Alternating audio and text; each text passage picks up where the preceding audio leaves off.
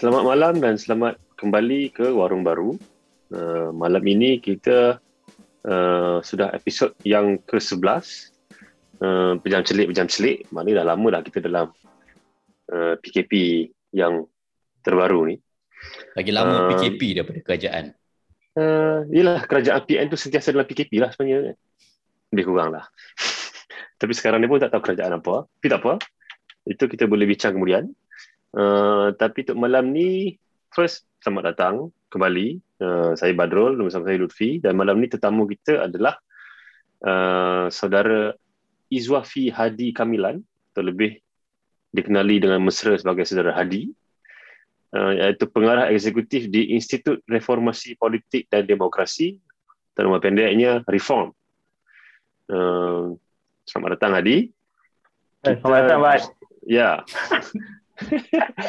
kita dengan Hadi malam ni nak bersembang pasal isu-isu parlimen.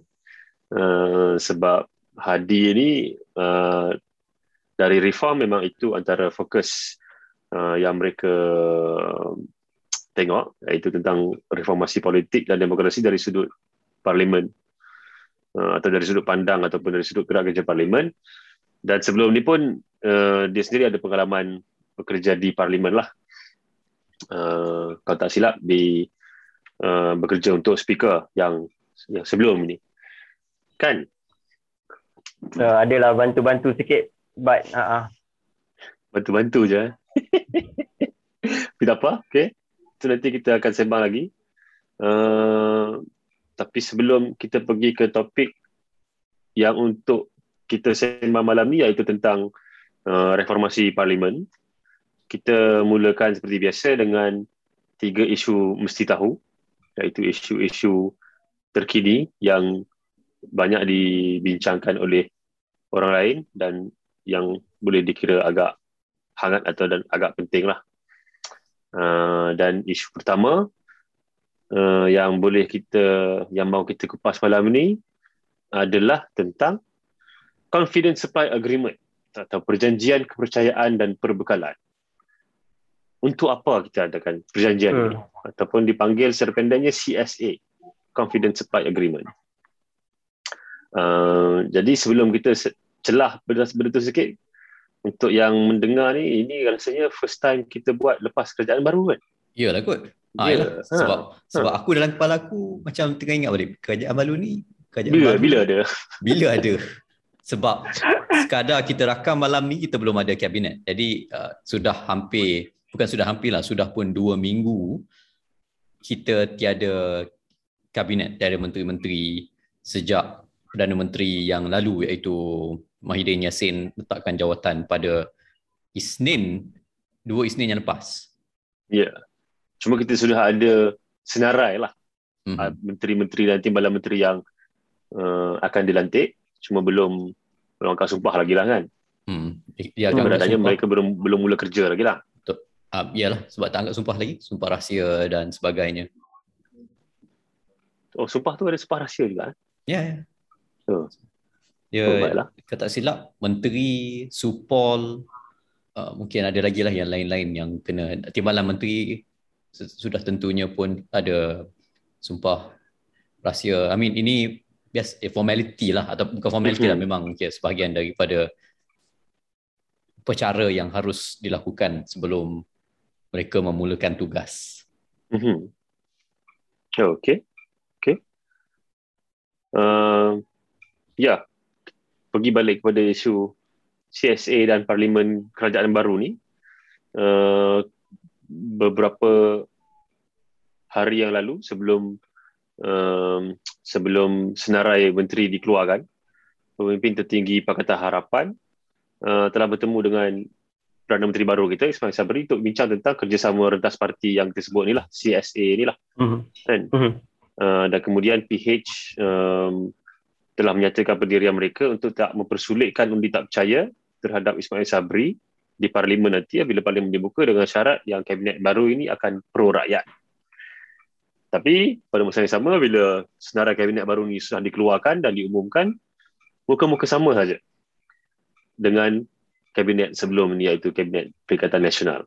Adalah dua, tiga, empat muka-muka baru Tapi secara keseluruhannya muka sama, malah portfolio pun sama. Yang tukar portfolio pun tak banyak. Jadi persoalannya sekarang ni apa gunanya CSA tu kalau adakah Pakatan Harapan masih nak lagi ada CSA dengan parlimen yang apa dengan kabinet yang sama dan soalan yang kedua tak ada orang lain yang boleh jadi kabinet. Kita mungkin persoalkan sama ada kabinet ini pro rakyat tetapi aku yakin dia pro alam sekitar sebab dia mengitar semula barisan menteri yang sama. Jadi dia sangat apa tu sangat green Pro recycle. Pro recycle. Ini satu amalan yang mulia uh, yang harus diterapkan bukan saja di dalam budaya politik tapi juga dalam budaya seharian. Dari tapi segi, uh, uh, Lutfi dengan Badrul pandangan saya lah secara pribadi saya suka nak lihat uh, CSA yang ditawarkan sekiranya ditawarkan oleh kerajaan kepada Pakatan Harapan dari perspektif saya sebagai yang duduk di pernah bekerja di parlimen dan juga adalah melihat supaya uh, uh, reformasi parlimen tu ada tawaran-tawaran yang menarik. Sekurang-kurangnya uh, dana pembangunan yang sama kepada uh, pembangkang dan juga ahli penyokong kerajaan uh, kedudukan pembangkang ya itu yang saya saya suka ingin dengar dan juga uh, menantilah adakah tawaran itu. Sebab saya saya percaya bila tawaran yang sebegini diberikan kepada pembangkang uh, most probably kita kita tinggal lagi dua tahun kurang dua tahun dua tahun lagi untuk pilihan raya umum. Jadi mm-hmm. kalau ditawarkan tawaran untuk uh, pembangkang dana yang sama rata kepada yang tak sama kepada sama seperti penyokong kerajaan maka saya pasti diorang tak akan lompat parti isu lompat parti dah tak timbul lah isunya sekarang ada bekerja untuk uh, bekerja untuk rakyat uh, demi kebaikan mm-hmm. rakyat lah uh, itu Tapi je saya rasa Tapi apa kemungkinan benda ni akan ditawarkan? Hmm, betul. Um, uh, itu satu kemus, uh, satu pandangan yang menarik sebenarnya, uh, Bat. Uh, sebab apakah uh, uh, sebab kalau dahulu kita lihat Tan Sri Muhyiddin Yassin mungkin ada ada uh, tujuh tawaran. ya betul dan dia kekurangan dari segi min, uh, dia dah hampir menjadi minority government. Uh, dia masih lagi 50-50. Macam sekarang ni uh, Dato' Is, uh, Ismail Sabri dia dia ada majority tetapi sangat tipis.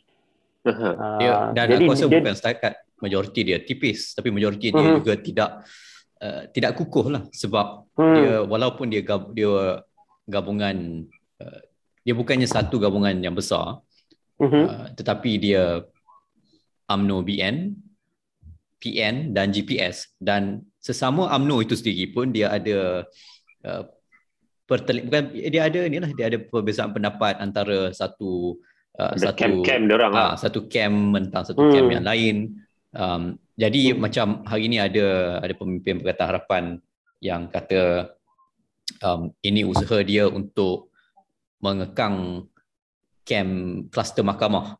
Uh-huh. Uh, jadi itu uh, satu mungkin kita boleh kira sebagai satu bentuk penjelasan daripada Pakatan Harapan itu sendiri. Um, tapi cuma sekarang ni kita Kenapa tidak Pakatan tahu Harapan lah. yang jelaskan tu? Dia orang saya aku pada itu kelakar. tak pasti lah sebab macam dan statement itu juga disusuli dengan statement lain oleh pemimpin Pakatan Harapan juga yang kata oh masih lagi terlalu awal untuk kata ada sebarang uh, apa persetujuan ataupun perjanjian. Hmm, Jadi hmm, hmm. bagi aku masalah di sini ialah sebab dah lah proses pemilihan Perdana Menteri uh, sepanjang minggu yang lalu dan juga pada Februari yang lalu terbina di atas aktiviti yang terselindung hmm. uh, yang guna SD dan sebagainya ya. Um, jadi dia tak ada tak ada pendedahan apa benda yang dibincangkan, apa dia bilangan dan sebagainya. Um, tapi pada jadi sekarang ni pun kita dapat tahu secara uh, apa kata secara sangat kulitan lah kita tak tahu apa benda sebenarnya yang ter, terbabit dan apa yang hendak di hendak cuba dicapai kecuali daripada mana motherhood motherhood statement ni lah oh, pro rakyat uh, ni kebebasan kehakiman reformasi hmm. institusi uh, tu tiap-tiap tahun kita dengar nak RCI lah bagai oh, RCI UMNO lah eh. betul RCI UMNO Tommy Thomas RCI. Uh. So sebenarnya benda ni agak tidak jelas lah sebenarnya kan tentang CSA dan tentang genjatan politik ni sebab sepertinya tidak ada alasan untuk ada benda tu sebab macam muka sama je kan Hmm. tapi pada Tapi masa kalau sama Bat, Ya, tapi kalau lihat daripada reformasi parlimen Bat, Mhm. uh, parlimen mendapat uh, jabatan Perdana Menteri bahagian uh, parlimen dan undang-undang mendapat menteri baru kan. Uh, Ya. Datuk Seri Dr. Wan Junaidi Tuanku Jaafar. Dan Datuk Seri Dr. Wan Junaidi Tuanku Jaafar bukan maksudnya baru da, uh, ber, uh, mengetahui berkaitan dengan parlimen tu sebab uh, beliau ada pengalaman uh, sebagai timbalan speaker. Pada tahun 2011 dia mengetuai um, dan juga mempengurusikan jawatan kuasa pembaharuan uh, uh, undang-undang berkaitan perkhidmatan parlimen. Uh, so ya yeah, jadi dia uh, maknanya uh, gerakan tu dah dibuat untuk membuat reformasi dan juga pembaharuan di parlimen di bawah beliau walaupun walaupun dia timbalan bibit-bibit speaker, adalah dah ada. Ha, jadi sebab tu saya saya mungkin tak lihat um, ya betul lah macam cakap sebab ada orang cakap 95% adalah semua muka-muka yang sama kan.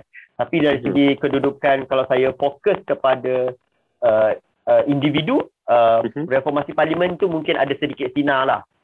Aha. Uh, itu yang menarik yang yang saya yang saya uh, menunggu uh, kalau ada ruang untuk pembaharuan itu dibuat di bawah Datuk Seri Dr. Wan Junaidi lah. So itu tadi soal CSA. Aku rasa apa yang kita boleh tengok sekarang ni ialah kita tengok perkembangan dalam uh, 2-3 hari akan datang ni lah. Apa yang akan berlaku bila dah masuk uh, angka sumpah dan kita akan tahu lebih bila parlimen dah buka nantilah. Kan? Itu pun kita tak tahu lagi. Hmm. Uh, tapi okey, itu satu isu. Isu kedua, satu yang kita nak simbang sebut sikit adalah tentang anti vaksin. Adakah orang anti vaksin ni tiada hak di Indonesia?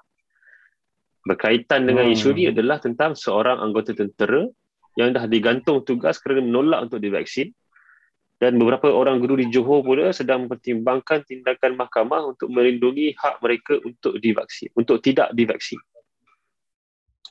Uh, pada masa yang sama kita dah nampak kesan perlindungan vaksin ni seperti di Labuan, di KL dan juga di Sarawak. Di Selangor rasanya macam masih terlalu awal untuk kita uh, tengok. Tapi untuk di tempat-tempat yang dah yang saya sebut tadi yang dah 80% uh, lebih kadar vaksinasi, kita dah mula nampak sikit ada kebaikan ni lah. Uh, terutamanya di Labuan dan di Sarawak lah.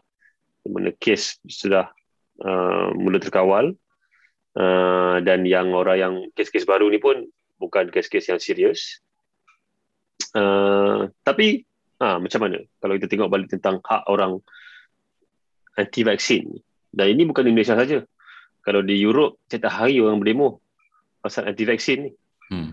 Kan malah antara salah satu sebab yang walaupun diorang start lebih awal vaccination dan sekarang sudah semakin mandom sikit diorang punya kadar vaksinasi adalah sebab orang-orang yang anti vaksin ni lah dia tak nak Hmm. Dia tak nak dapatkan vaksin kan. Yang enggan divaksin. Uh, Ya. Hmm. Cuma uh, yang pel, benda ni dia macam ingatkan aku balik kepada keputusan kerajaan untuk haramkan isap okok di kaus di kaus, restoran makan. Aha. Uh, sebab lepas tu kan ada yang uh, macam kumpulan hak perokok Hak perokok. Ha, yang Mhm. nak buat macam tindakan undang-undang uh, sebab dia kata ini ini hak kami untuk di uh, yang yang yang kami patut ada hak untuk isap okok uh, di kedai Mhm. makan dan bila di diharamkan maksudnya ia ia melanggar hak kami untuk isap okok lah. Um, itu pun setakat ni kita tidak nampak ada uh, tak ada perkembangan yang kita boleh laporkan sangat. Tetapi pada pada Sebab bulan- orang pindah ke vape. ah, sebab orang pindah ke vape. Tapi itu sebenarnya Jadi vape power bank ke sekarang. adakah vape dibenarkan kalau eh, sedangkan rokok tak dibenarkan dan adakah kesan adakah eh, apa ni asap vape tu kurang berbahaya daripada asap rokok ini aku tak pasti um, Mhm. sebab macam rokok kita tahu dia punya kesan you know first hand smoke second hand smoke itu memang telah sedia semua umum tahulah dia sama ada Mhm. Nak nak nak terima atau tak nak terima saja fakta Hmm. sains ni Um, jadi ini yang macam bagi aku nampak ada persamaan di antara kes anti vaksin dengan kes uh, kes rokok ni sebab data data saintifik tu ada. Mungkin dalam kes COVID datanya baru. Sebab mm-hmm. COVID baru muncul 2 tahun yang lalu. Tapi kita jangan lupa anti vaksin ni bukannya wujud hanya di zaman COVID. Sebab sebelum tu pun ada golongan-golongan yang menolak vaksin untuk kanak-kanak, mm-hmm. um, bayi uh, kerana dia akan cakap lah dia takut A, B, C, D, E apa semua. Mm-hmm. Um, tetapi keberkesanan vaksinasi macam untuk uh, polio, untuk measles, measles apa orang panggil lah? Apa ni, dia yang di kalau dekat apa tu leher dekat macam bau pipi tu. Tiroid ke? Bukan tiroid. Um, dia bukan demam campak kan? Demam campak ke? Aku tak pasti ya. Bukan kan demam campak uh, ni chicken pox. Chicken pox. Ah, ha, tapi penyakit-penyakit berjangkit yang setelah proses vaksinasi yang telah berlangsung berpuluh-puluh tahun uh, telah ha- hampir dapat di uh, dikawal dan tak tak menular secara secara besar-besaran lah. Tetapi kerana ada golongan anti vaksin yang muncul um, dan mereka bawa hujah-hujah dia, kita dah mula nampak kemunculan uh, kes-kes baru dalam dalam masyarakat. Uh, dan hmm. kesannya idea immunity kelompok yang telah dibina setelah berdekad itu mula terkesan lah. sebab kalau hmm um, bila diberi ruang untuk merebak dia sebab macam mana macam-macam mana-mana vaksin pun dia bukannya perlindungan 100% tapi dia bagi mm-hmm. macam uh, benteng lah daripada boleh kena uh, tapi kalau virus kuman tu boleh uh, membiak dengan uh, dengan dengan dengan cara tidak terkawal dan mula berevolusi menjadi lebih kuat jadi dia akan bagi kesan kepada komuniti kelompok tu sendiri. Hmm. Um, jadi kita boleh kata daripada segi hujah keselamatan masyarakat pun ada lah. Hmm. Sebab ini bukan hanya berkait dengan hak individu.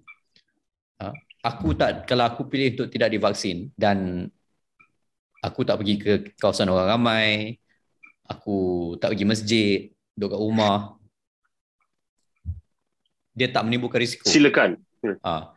tetapi kalau aku melibatkan diri dalam suasana sosial ke pejabat berinteraksi dan sebagainya um, dan aku berisiko menjadi bukan saja men, men, men, dijangkiti tapi juga lebih uh, lebih tinggi kemungkinan menjangkiti orang lain walaupun dengan delta kita boleh kata you know okay, macam kadar kejangkitan tu tak serendah yang yang yang kita ingini lah dengan mm-hmm. orang yang telah divaksinasi.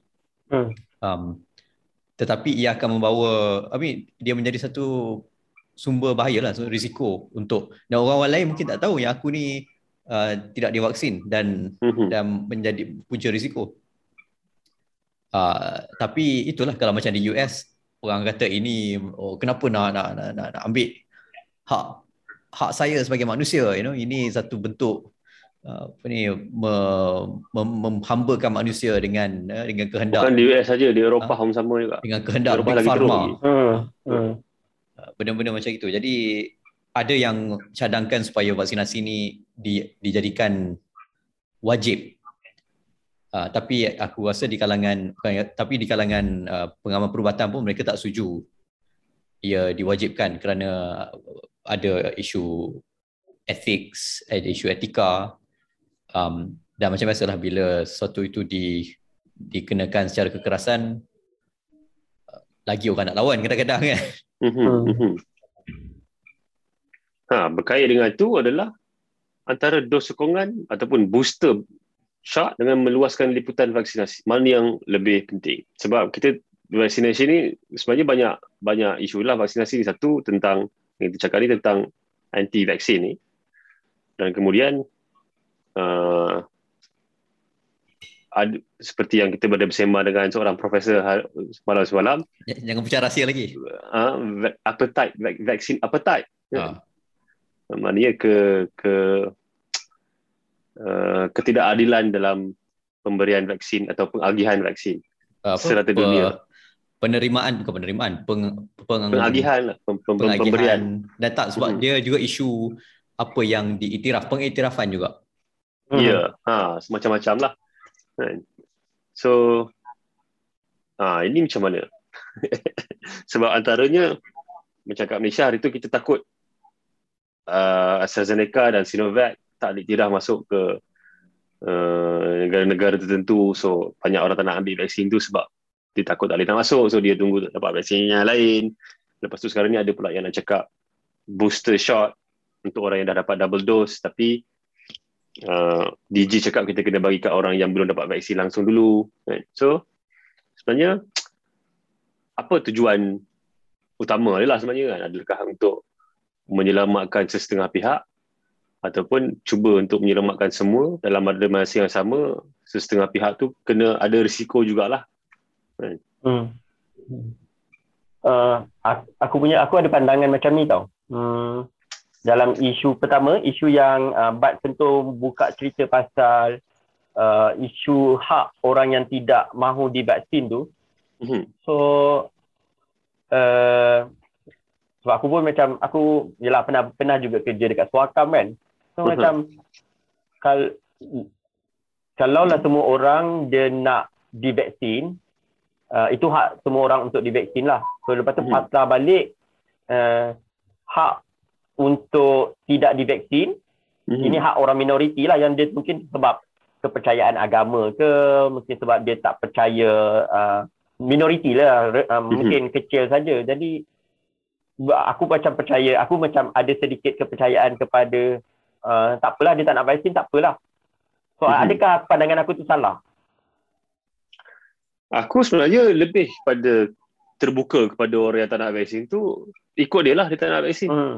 Tapi ada ada beberapa perkara yang boleh dibuat selain Mhm. daripada itu, selain daripada memberi hak anti vaksin tu. uh-huh. Pertama, uh, mana kita mengimbangi antara isu hak dengan isu keselamatan. Uh-huh.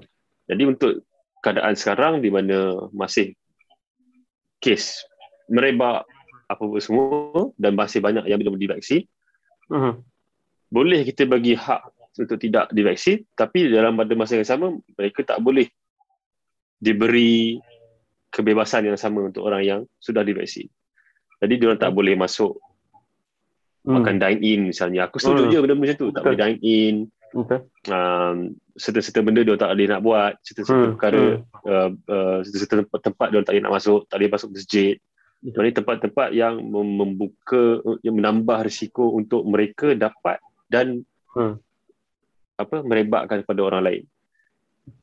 So disebabkan keadaan masih runcing uh, untuk orang yang tak nak mendapatkan uh, pertahanan ni mereka perlu diasingkan lah. So itu bagi aku itu je cara dia kan.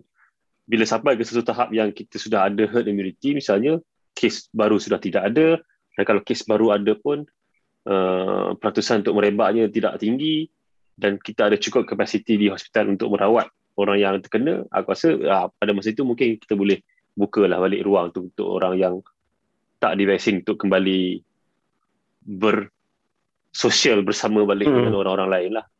So, Aku setuju macam tu sebenarnya. Benda tu lah. Mhm.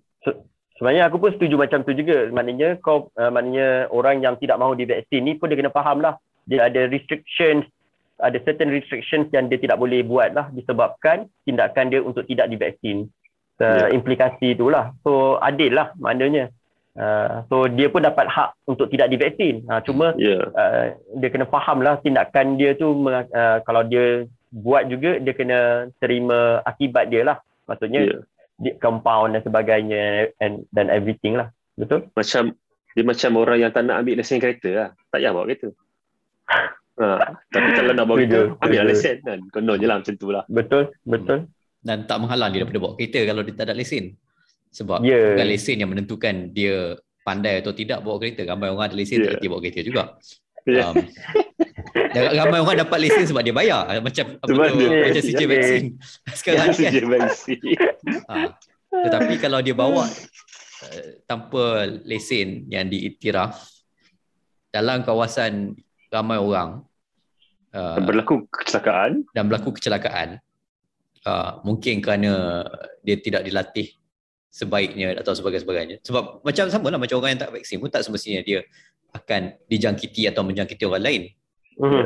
uh, tetapi uh, kalau kita sambung analoginya orang yang yang sebab kita semua bila kita nak ambil lesen kereta kita kena buat uh, periksa dia kena buat exam dia kena buat Berlatih. uh, berlatih berapa jam berapa jam ujian ini ini ini Tahu undang-undang. uh, tahu undang-undang supaya kita ada ilmu itu untuk digunakan bila kita memandu. Mhm. Ya. Tapi macam pasal ber- berkait juga dengan itu sebab kita di Malaysia dan banyak ke, bukan boleh kata hampir ke semua negara masih lagi mempertimbangkan vaksinasi terhadap kanak-kanak.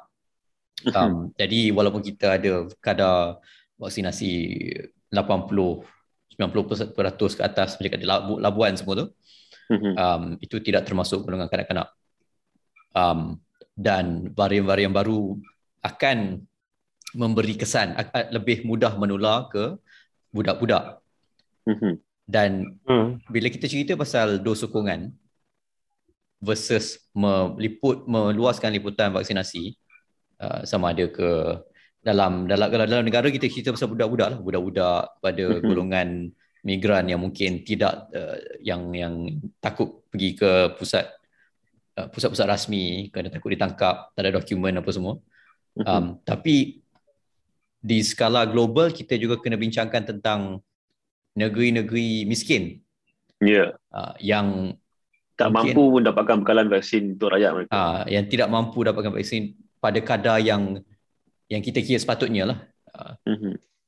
dan banyak faktor lah yang selain daripada ha- harga vaksin tinggi uh, isu bekalan siapa yang dapat bekalan dulu uh, siapa yang bayar lagi tinggi dapat bekalan lagi cepat Ya. um, dan kadar vaksinasi di banyak negara-negara miskin masih lagi rendah. Um, sedangkan kalau di US sekarang ni COVID dah jadi dia panggil uh, penyakit golongan yang tak divaksinasi. Um, dan dia dia punya kerisauan daripada yang yang yang mem- mem- memunculkan uh, bincang-bincang pasal dos sokongan ni sebab dia nampak keberkesanan vaksin tu berkurang lah dengan per, Mhm. dengan per, peredaran masa. Tapi dia ada ada perlindungan lagi lah itu je point dia. Masih ada lagi lah. Hmm. Negeri miskin yang ramai orang ni tak ada perlindungan. Itulah. Ha. Dah tak kira dah. Jadi itulah sama ada adakah kita nak uh, aku rasa dos sokongan tu daripada segi sainsnya masuk akal lah sebab untuk mem- memastikan uh, taraf perlindungan tu tinggi Mhm. tapi sama ada ia adil kepada Semua orang. seluruh dunia you know bukannya Ya. hanya di negeri-negeri yang mampu yang ada ada sumber kewangan untuk membeli dan menyampaikan vaksin dengan cepat kerana dia akan bagi kesan juga kepada kita akhirnya Ya. Dan mutasi-mutasi virus ni berlaku di kalangan uh, golongan yang belum divaksin lah. Lagi dia orang merebak, lagi benda tu akan uh, apa? mutate. Caranya adalah bukan untuk mengukuh menguatkan orang yang dah ada uh, apa? protection tapi untuk bagi kepada mereka yang belum dapat langsung lah supaya at least dapat mengekang sedikit. Alright. So itu tiga isu yang kita nak sentuh balik. Isu-isu terkini yang uh, kita nak kongsi untuk kita semua renung dan fikirkan. aduh renung Hmm. renung. hmm. Tak semua orang renung ada sound effect. tak best lah tak ada sound effect Mungkin tak ada sound effect tu yang best. ah, tak ada tak ada dia kena ada Okay, so malam ni sekarang kita pergi kepada topik yang kita nak bincang malam ni. Uh, topik yang uh, saudara Hadi ada banyak apa insight dan banyak pendapat dan sebagai Mr. banyak- Parliament Ya, Hadi di Oh. kawan-kawan kita panggil Hadi ni Hadi Parlimen. pada Eh, pada aku ya. nak tukar kat telefon di Parliament Saya Hadi Parlimen. tak dalam phone aku aku rasa hadir parlimen aku punya nama. Ya. So untuk kita mulakan sesi ni uh, Luffy kau lah sambung. so gitu. Sikit. Jadi uh, macam biasa lah kita akan ada sedikit mukadimah. Setelah berbulan-bulan-bulan kita mengomel, komplain, tunggu parlimen buka. Bila akhirnya ia dibuka pada hujung Julai, dalam masa seminggu dia ditutup balik. Tiga setengah hari. Tiga setengah hari ah, tak sampai seminggu pun. Ah. Dia, Ah, dan bila nak tunggu Isnin semula cancel langsung. Cancel terus. Ah, cancel terus. Ah, dan tak lama selepas tu kerajaan pun tumbang. Jadi mungkin ada ada hikmah juga lah pa- parlimen ni tak buka sebab dia membahayakan ah, kerajaan. Dan macam yang yang kita sebut di awal tadi perubahan kerajaan dan Perdana Menteri yang berlaku hampir keseluruhannya berlaku di luar parlimen. Um, Hmm. Perdana Menteri Muhyiddin Yassin mengakui bahawa dia sudah hilang majoriti dalam sebuah perutusan dalam perutusan terakhir beliau. Um, dan Yang dia kutuk semua orang. Semua salah orang lain bukan salah dia. Ah, semua salah orang lain dan sebenarnya berjuta-juta lagi orang masih memanggil-manggil me- mencari-cari abah Abah. Oh Abah. abah oh abah dan se- setelah itu bila kerajaan dah dah diletakkan jawatan dan proses menentukan Perdana Menteri yang baru berlaku sekali lagi kita nampak penggunaan akuan bersumpah uh, dan interview-interview di istana dan sebagainya jadi kita tertanya-tanya lah di manakah ruang dan kegunaan parlimen kalau macam ni. Um, bukan sahaja untuk sebab ramai orang tertanya-tanya kita ni parlimen kenapa tak tak boleh guna untuk untuk pilih perdana menteri je kenapa nak kena macam macam-macam gimnastik untuk buat uh, Silat. uh, untuk buat keputusan. Silat pun ada. Uh, dan pada masa yang sama sejak Januari sejak pengumuman darurat dan pelbagai PKP telah diumumkan dan tindak dan keputusan-keputusan yang telah dibuat semua ini tak di, didebatkan secara uh, secara konstruktif lah di parlimen. uh, secara berkesan uh, Mhm. sebab tak ada undian tak ada usul dan setakat hari ni dah berapa minggu lepas dua minggu lepas 13 ribu lebih orang dah meninggal dunia Dah dekat Ah. 15 ribu dah kita. dah dekat 15 ribu uh, sebab sekarang ni kadar kematian bukan bukan lagi dua digit bukannya 100 lebih Hmm. secara puratanya 200 setengah 300 orang paling tinggi dua hari lepas eh. dua hari lepas malam 366 gitu Dua hari lepas 390 lebih. 350 lebih jadi ini ini satu perkara yang sangat memeranjatkan lah. mungkin ki- ki- tapi kita dah rasa macam alamak ramai orang mati okay and then kita move on sebab Hmm. kita nak rasa macam mana lagi sekarang ni um, Itulah. jadi itulah di mana parlimen dalam semua ni ada guna lagi ke kita nak fikir pasal you know ke ketinggian parlimen reformasi parlimen dan sebagainya uh, dan untuk merungkai isu-isu tersebut kita telah panggil uh, Encik Hadi parlimen Di last parlimen. name, first name Hadi last name parlimen untuk uh, untuk ber- berkongsi ilmu sedikit sebanyak uh, dan menjawab soalan-soalan kita lah. So, soalan pertama lah. Oh, soalan pertama. Kau lah tanya. Soalan pertama kita Tuan Hadi. Apakah kegunaan undi percaya atau tidak percaya? Dan apakah bezanya daripada proses mendapatkan akuan bersumpah daripada ahli-ahli parlimen untuk mendapatkan Perdana Menteri? Hmm. Okay. Okay, baik. Uh, terima kasih Bat uh, Lutfi. So, aku jawablah uh, tentang soalan berkaitan dengan uh, undi percaya, undi tidak percaya ni. Okay. Dalam perkataan layman ataupun perkataan mudah uh, uh, maksud un, uh, usul ni, uh, ia adalah satu cadangan. Dan kalau- kita rujuk buku Ahmad bin Abdullah, uh, dia merujuk kepada Ahmad Abdullah adalah uh, seorang setiausaha dewan yang telah menulis satu buku berkaitan dengan parliamentary practice dan procedure pada tahun 1969 dan dianggap antara buku terawal yang menulis tentang parliamentary practice dan procedure di Parlimen Malaysia. Eh dan Ya. selepas itu barulah tahun lepas uh, di uh, ada satu buku bu, uh, buku lain yang ditulis oleh uh, Speaker Dewan Rakyat uh, dan juga uh, beberapa rakan yang lain. Baik, bila kita merujuk apa itu usul, usul merujuk kepada satu cadangan yang dikemukakan ahli dewan bagi mendapatkan ketetapan sama ada di dalam Dewan Rakyat ataupun di dalam Dewan Negara. Okey, itu usul. Jadi usul ni ada banyak. Usul ni cadangan kan? Cadangan. Maknanya itu adalah hak dan keistimewaan seseorang ahli untuk mengemukakan usul.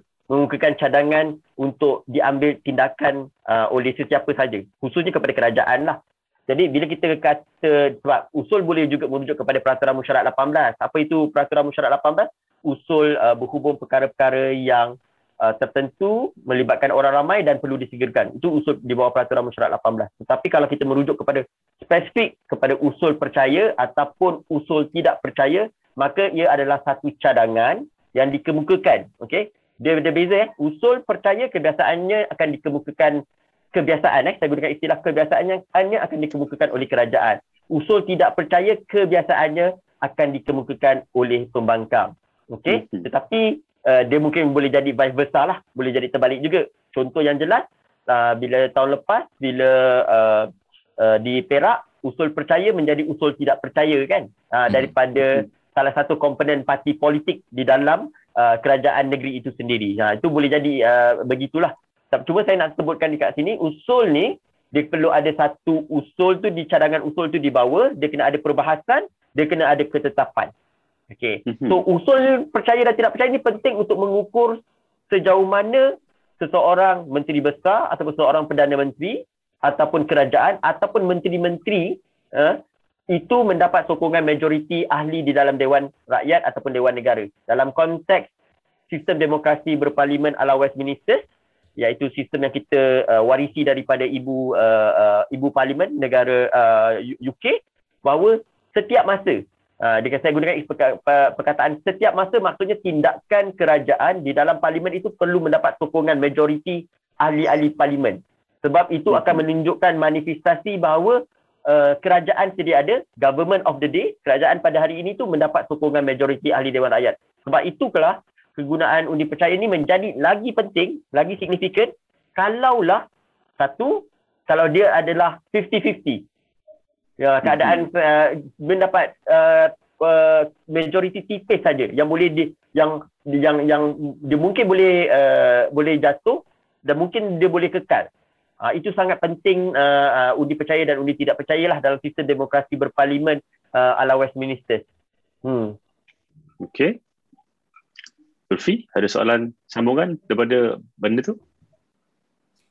Apa? Cuba tapi tapi tadi soalannya juga apa beza dia dengan oh so saya tak menjawab apa beza dia ha, dengan akuan tu tak jawab lagi. Kan? Ha. ha so saja okey.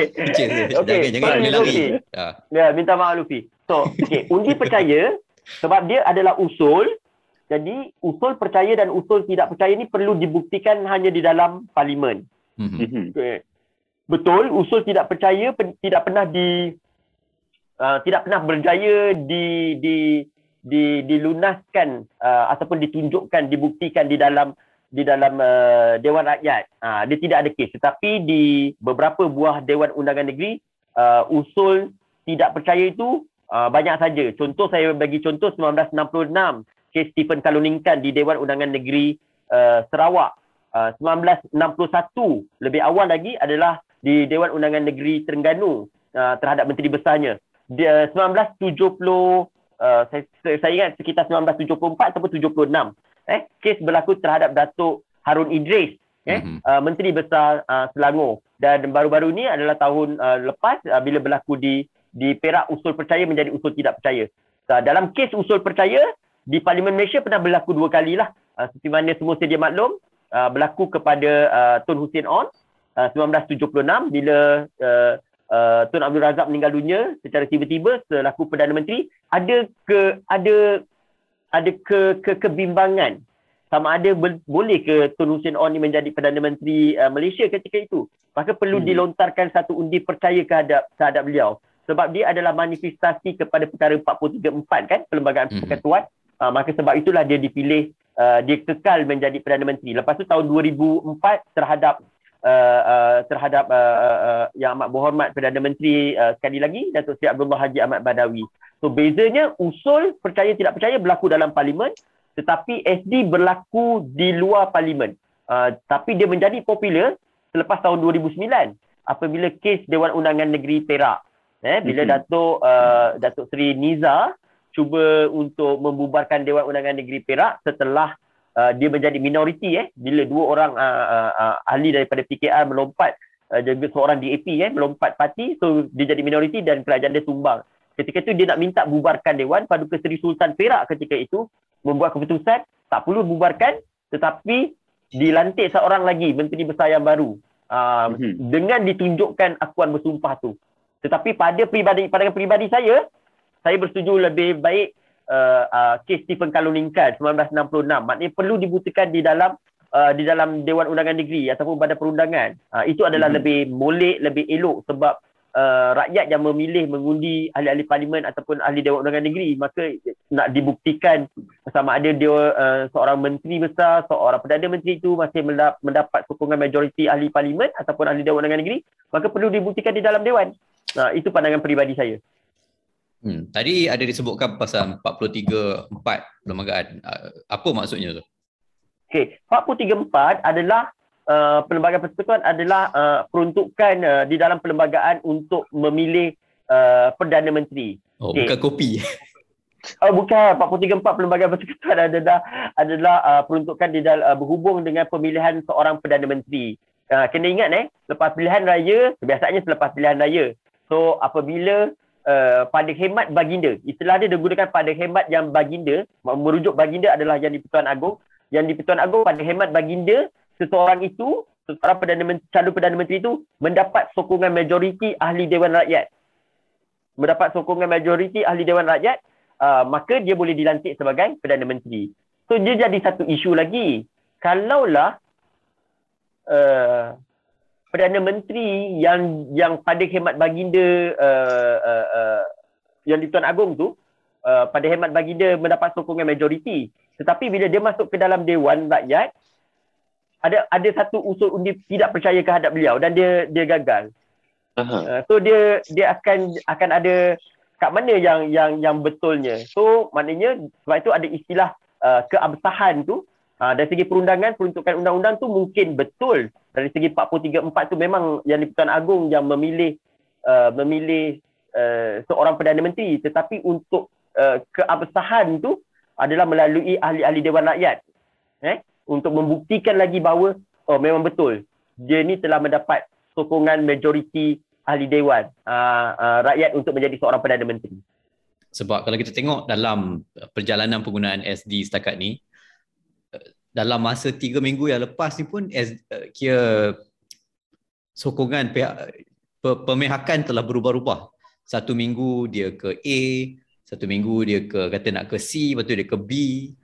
Um, jadi keputusan itu mungkin dibuat berdasarkan senario pada uh, pada masa satu masa pada katalah masa C kan. Hmm. hmm. Um, dan kalau masuk ke parlimen nanti dan ada undi tidak percaya dan mereka tidak lagi ber, mengundi ikut pemihakan yang mereka telah berikan sebelum ini. Hmm. Um, dan itu kalau aku bersumpah lah SD. Hmm. Jadi Hmm. adakah dengan undi percaya ni pun dia boleh buat apa tiap-tiap minggu nak buat undi percaya ke? Uh, sebab nak Hmm. tengok ming- minggu ni semua sokong lagi ke tak sokong lagi ke? Hmm. Hmm. Macam buat test COVID lah. Ah, macam buat test COVID lah. kena buat test COVID. Setiap dua minggu kena buat cucuk hidung kan. Ya. Ya. Uh, okay. Uh, di di di Parlimen UK uh, undi percaya ataupun undi tidak percaya ni dia tidak dikanonkan. So dia bersifat dia bersifat uh, convention.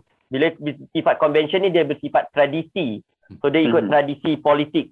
Cuma di beberapa buah negara seperti di Parlimen uh, India uh, dia dia dia di- dikanonkan di dalam peraturan-peraturan musyarat. Okey. Uh, saya uh, dan dalam bacaan saya saya tidak pernah lagi lah melihat bahawa uh, undi percaya ataupun undi tidak percaya ni harus diadakan pada setiap minggu macam uh, Lutfi cakap tu. Jarang. Uh, selalunya undi percaya ni bila dah sekali dah buat So dia akan mengambil satu tempoh masa yang agak lama untuk dibuat sekali lagi. Ya, je. Tapi dia tidak boleh mustahil, dia t- tidak boleh uh, jadi uh, mustahil mungkin boleh dia buat sebab dia adalah uh, convention dalam keadaan parlimen di Malaysia pula dia usul yang bersifat uh, subsidiary. Bila saya sebut dia usul yang bersifat subsidiary ni eh, dia usul yang bersifat substantif. Substantif dia adalah usul persendirian. Maknanya setiap orang ahli ada hak untuk mengemukakan usul tu. So mm-hmm. sebab itulah pada uh, pada uh, uh, uh, Perdana Menteri yang lalu dan Sri Muhyiddin Yassin dia hampir 25 orang meletakkan uh, uh, usul uh, undi tidak percaya kepada beliau. Kerana usul ni bersifat substantif bersifat persendirian yang mana semua orang ada hak untuk mengemukakan usul itu sendiri. Dan tapi, dia adalah tapi dia usul tak yang bersifat dewan. Betul. Betul. Sebab dia bersifat persendirian lah jadi dia dibaca bersama-sama dengan peraturan mesyuarat 273 uh, apa dia peraturan mesyuarat 273 Uh, Okey, saya bagi dalam uh, peraturan mesyuarat 273 adalah notis usul ataupun dipanggil dalam bahasa Melayu juga adalah pemberitahu usul. Okey, kalau dalam bahasa Inggeris dipanggil notice of motion.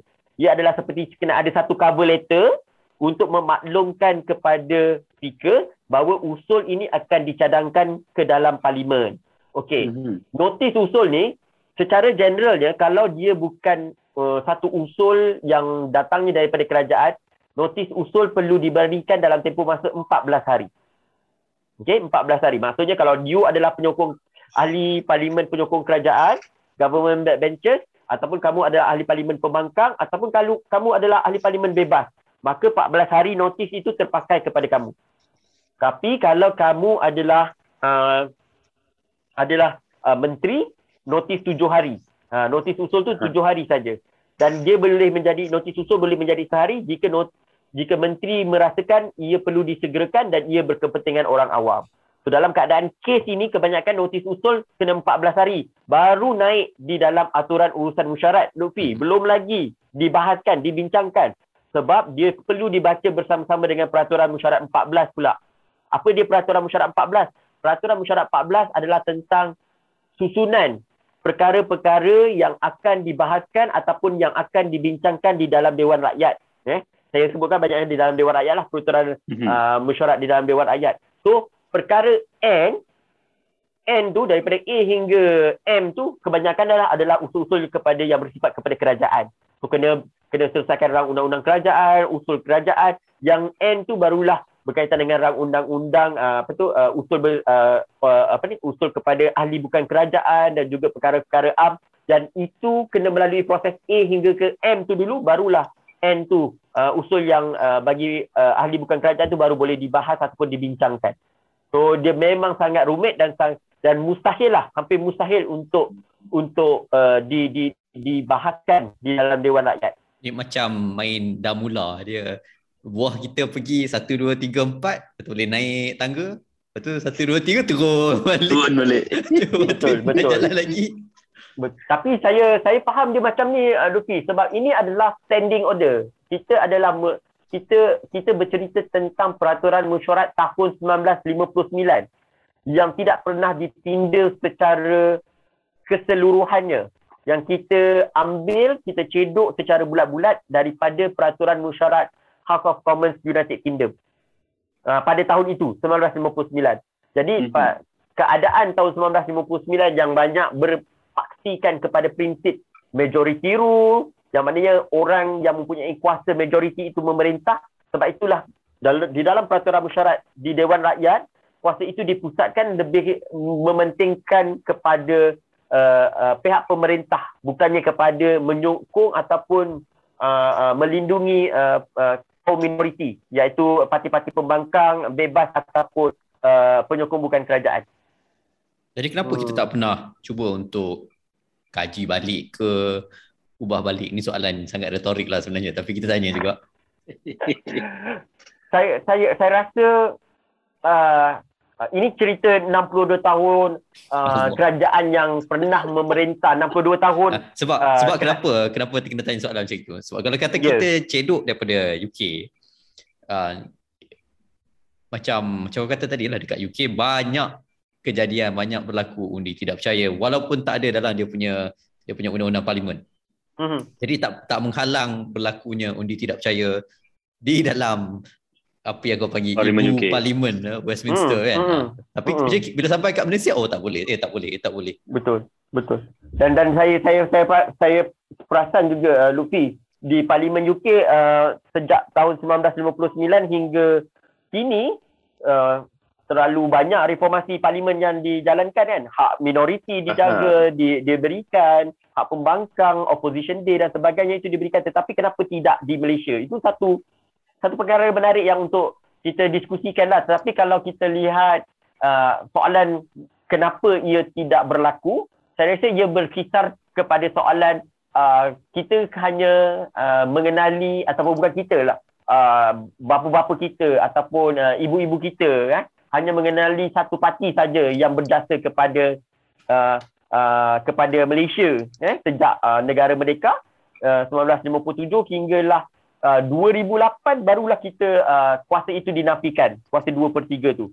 Jadi dalam tempoh masa 60 tahun tu sebelum itu uh, uh, dia mereka tidak pernah rasa pihak pemerintah tidak pernah rasa tergugat kerajaan tidak pernah rasa tergugat dan dia rasa tidak ada keperluan untuk dia berikan uh, apa ni uh, ruang kepada pembangkang uh, untuk uh, mendapat tempat di dalam uh, peraturan musyarat uh, ataupun di dalam mana-mana tempat di dalam institusi parlimen untuk uh, untuk mereka menyuarakan hak mereka.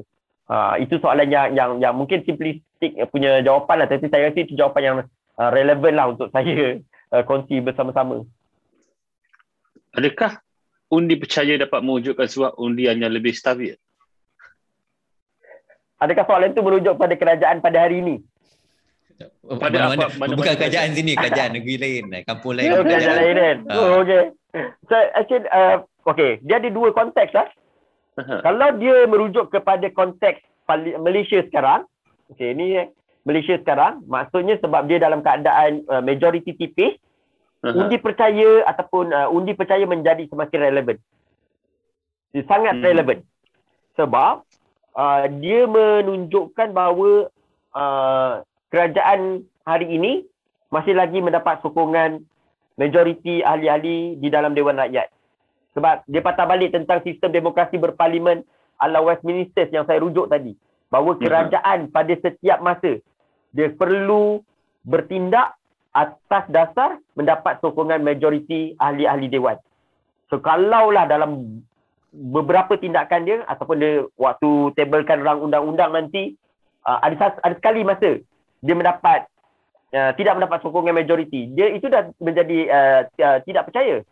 Uh, tindakan itu menjadi manifestasi tidak percaya.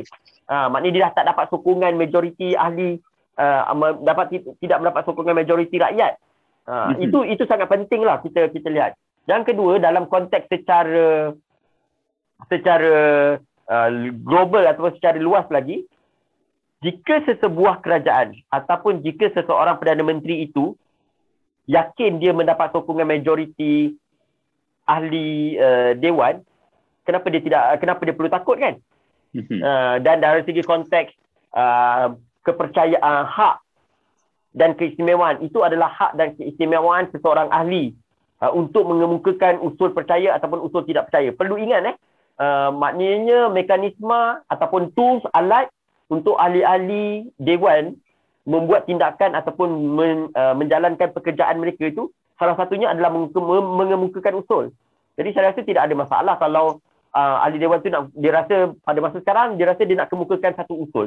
Saya rasa itu adalah hak individu yang kita perlu mhm. yakin dan percaya itu adalah keistimewaan seseorang ahli. Uh.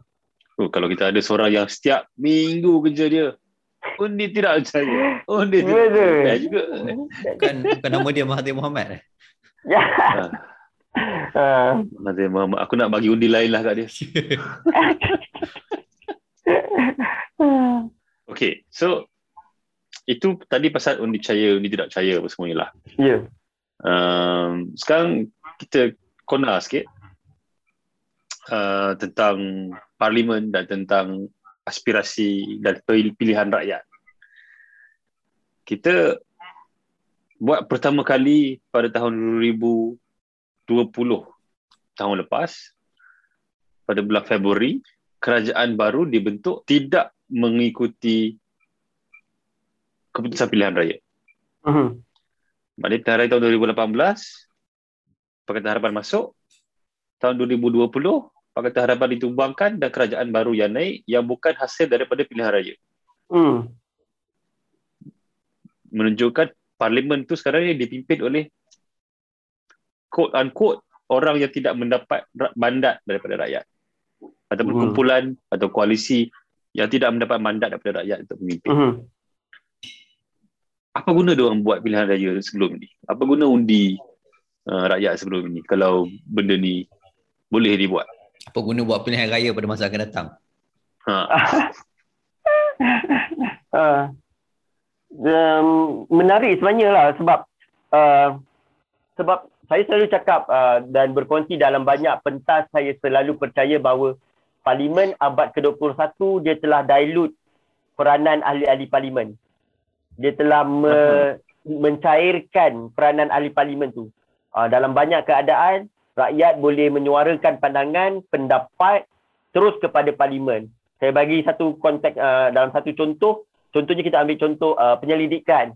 So tidak semestinya penyelidikan ataupun uh, research uh, di universiti, di uh, apa tu uh, uh, research think tank ataupun di uh, di mana-mana tempat itu sekarang ni kalau dia nak salurkan kepada uh, uh, uh, uh, kepada institusi parlimen maknanya mudah sepatutnya. Uh, ada pelbagai cara dia boleh sampaikan ataupun dia boleh kongsikan. Uh, sepatutnya dia dalam jawatan kuasa pilihan dan sebagainya lah. So dalam satu konteks yang lain, uh, di banyak negara yang telah ada uh, demokrasi yang matang menggunakan petition committee, jawatan kuasa pilihan khas berhubung dengan petition. Maksudnya kalau sesebuah uh, sesebuah organisasi uh, masyarakat madani ataupun seseorang uh, rakyat dapat mengumpulkan sejumlah uh, uh, tanda tangan bagi menyokong petition dia, maka petition tu boleh ditolak ataupun boleh dibawa masuk ke dalam parlimen untuk didengar oleh jawatan kuasa petition.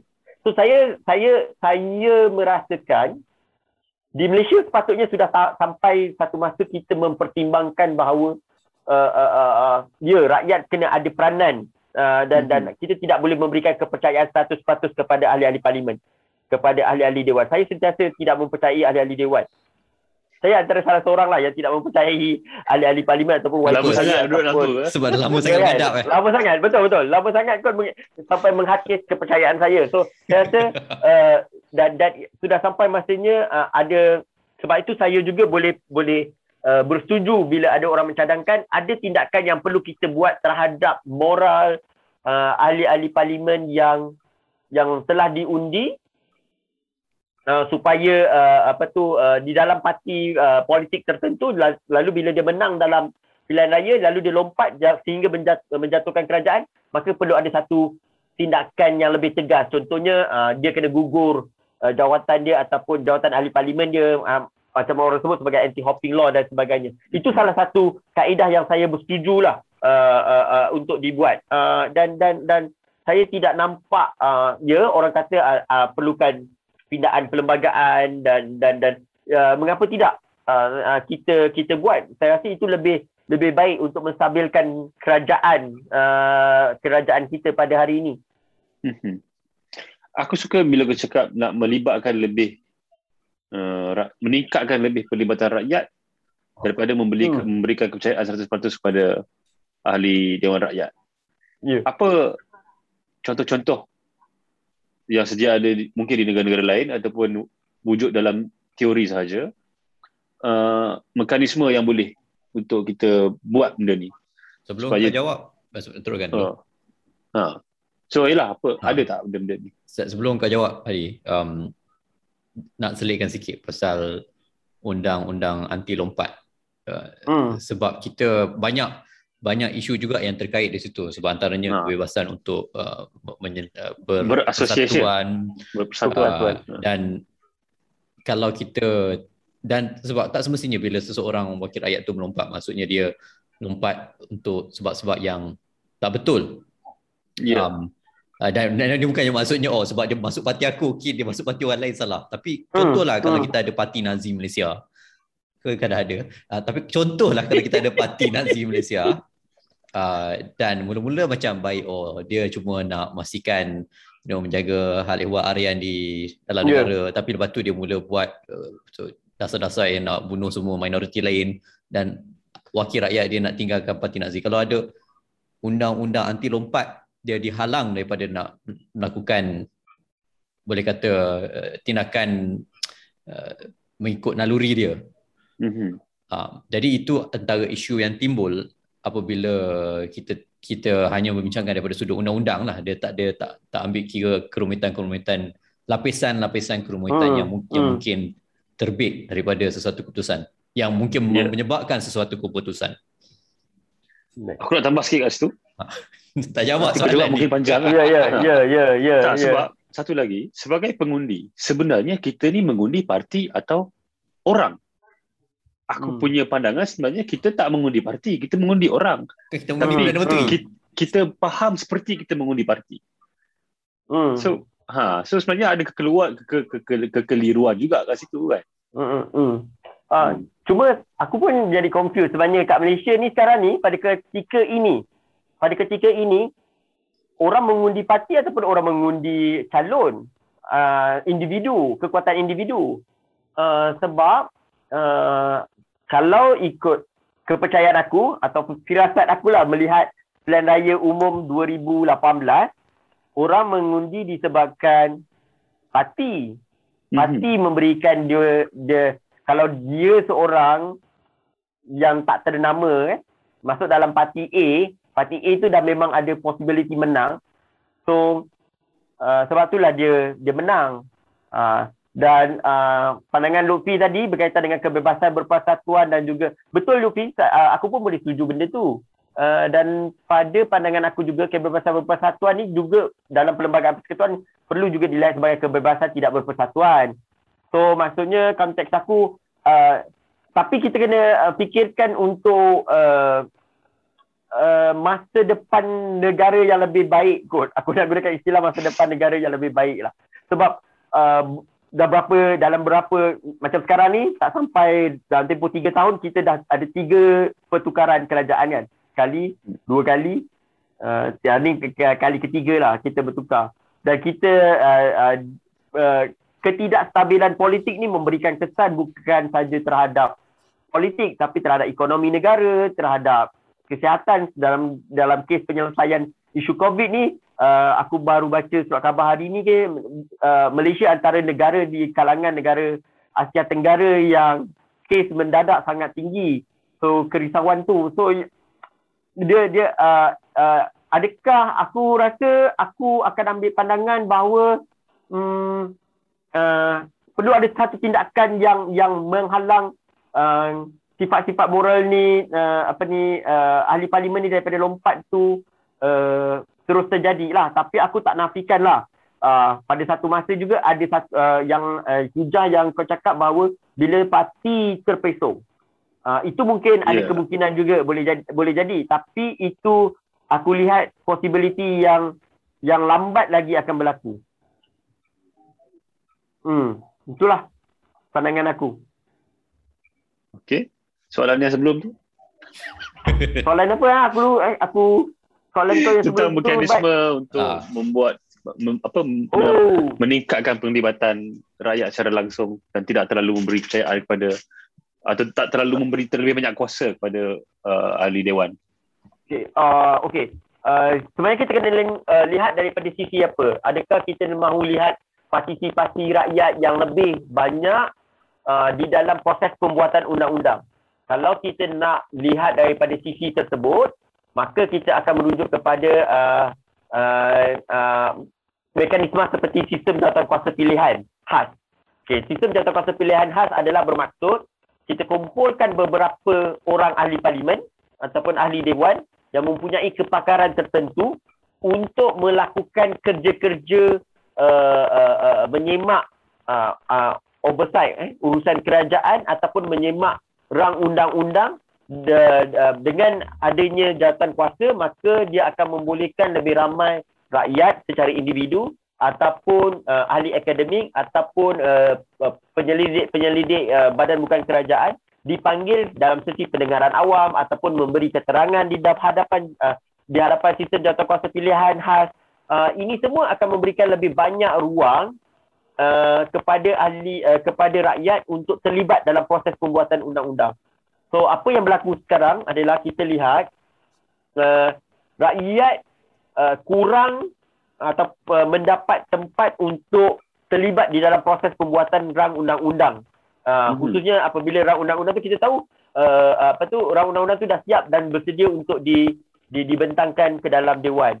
So dan sikap kita uh, uh, se, uh, uh, sikap uh, menyimpan rang undang-undang uh, bersifat rahsia uh, top secret yang tidak mahu dibentangkan sehinggalah hari uh, persidangan parlimen hari pertama itulah seperti saya macam penyelidik pun di parlimen bila bila ahli parlimen kali pertama dapat lihat rang undang-undang lepas tu barulah kami boleh lihat uh, uh, rang undang-undang tu untuk dibuat analisis bagi membantu ahli-ahli parlimen memahami uh, rang undang-undang tersebut. Jadi dia dah tak dia defeat the purpose uh, mewujudkan bahagian penyelidikan yang boleh membantu ahli parlimen. Sebab kami dapat menyediakan analisis rang undang-undang tu dalam tempoh masa yang singkat. Sebab tak sempat pun nak membuat bahan yang terbaik untuk membantu uh, uh, ahli-ahli dewan. Disebabkan uh, tindakan-tindakan uh, kerajaan ataupun sesetengah pihak uh, di dalam kerajaan yang menyimpan rang undang-undang tu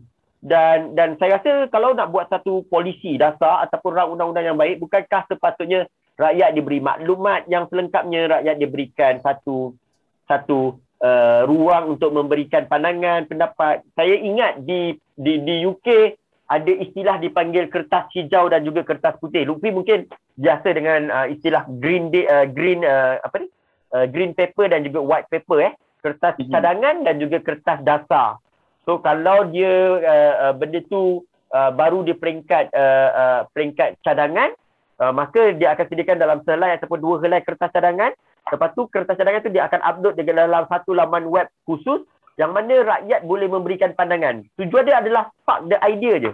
Spark mm-hmm. idea supaya bagi banyak pandangan. Komen, sokong ke, tak mhm. sokong ke, setuju tak setuju ke. Dan selepas dapat pandangan tu, diorang akan rangkumkan untuk menjadi green paper. Uh, kertas tu barulah dia jadi uh, kertas polisi. Uh, daripada kertas polisi itulah barulah diorang akan melalui proses sistem jawatan kuasa pilihan dan ditambah baik barulah dibentuk menjadi rang undang-undang. Mm-hmm. Bukankah tu lebih baik? Uh, itu yang kita yang yang saya rasa kita belum lagi. Mungkin ada di setengah uh, saya sempat lihat pada tahun 2018 di Kementerian Sumber Manusia dia sempat buat dia letakkan rang undang-undang ataupun cadangan-cadangan yang hendak dibentangkan di dalam parlimen tu diletakkan di dalam laman web laman web supaya uh-huh. rakyat boleh bagi pandangan dan juga pendapat. Uh, tapi itu kejap lah. Uh, so adakah amalan itu akan berterusan dan sebagainya? Hmm, itu antara, uh, antara contoh lah. Aku, mungkin di sini soalan susulan aku itu ialah satu ialah bukankah dengan adanya layer-layer macam itu uh, proses penggubalan undang-undang yang sudah sedia kala perlahan akan lebih lambat lagi dan pada masa yang sama wakil-wakil rakyat ni bila dia mengundi dia mengundi atas dasar apa kalau dia tak sebab baca. Hmm. Hmm aku aku aku aku Luffy aku, uh, sebab tu dia proses uh, reformasi uh, uh, dia bukan saja uh, nak uh, melihat daripada satu sisi lah dia banyak lah itu antara salah satu uh, aspek melambatkan proses untuk buat undang-undang proses membuat dasar-dasar kerajaan yang yang baik untuk rakyat tu lambat tetapi dia juga uh, aku lihat juga uh, dia melibatkan banyak banyak perkara lah bila kita kita kena fikir uh, aku uh, kalau aku aku akan ambil sikap uh, uh, uh, uh, apa ni uh, uh, kita nak buat yang terbaik untuk rakyat. Uh, ya aku selalu cakap kata kaya kalaulah ahli parlimen aku rasa semua ahli parlimen mungkin bersifat nak buat yang terbaik untuk rakyat, nak berkhidmat yang terbaik untuk rakyat. Tetapi tetapi kalaulah uh, uh, kalau mungkin dia orang berjiwa rakyat lah, dia orang berjiwa rakyat. Aku bersangka baik dia orang ni berjiwa rakyat lah. Uh, Ya, aku kalau... terbalik. Aku bersangka buruk dulu. cuma cuma aku aku lihat uh, uh, dia proses yang melibatkan banyak perkara. Uh, dia bukan proses uh, okey kita kena uh, uh, ubah uh, apa ni uh, sistem jawatan pilihan saja. Dia melibatkan banyak perkara. So dan dia tidak boleh dibuat selalu aku aku dan dan aku percaya dan aku sentiasa percaya bahawa reformasi parlimen ni tidak boleh dibuat kalau sesebuah especially kerajaan lah dia tidak ada political will untuk buat dia tak ada hasrat sebab reformasi parlimen ni reformasi institusi ni dia kena digerakkan oleh kerajaan sedia ada.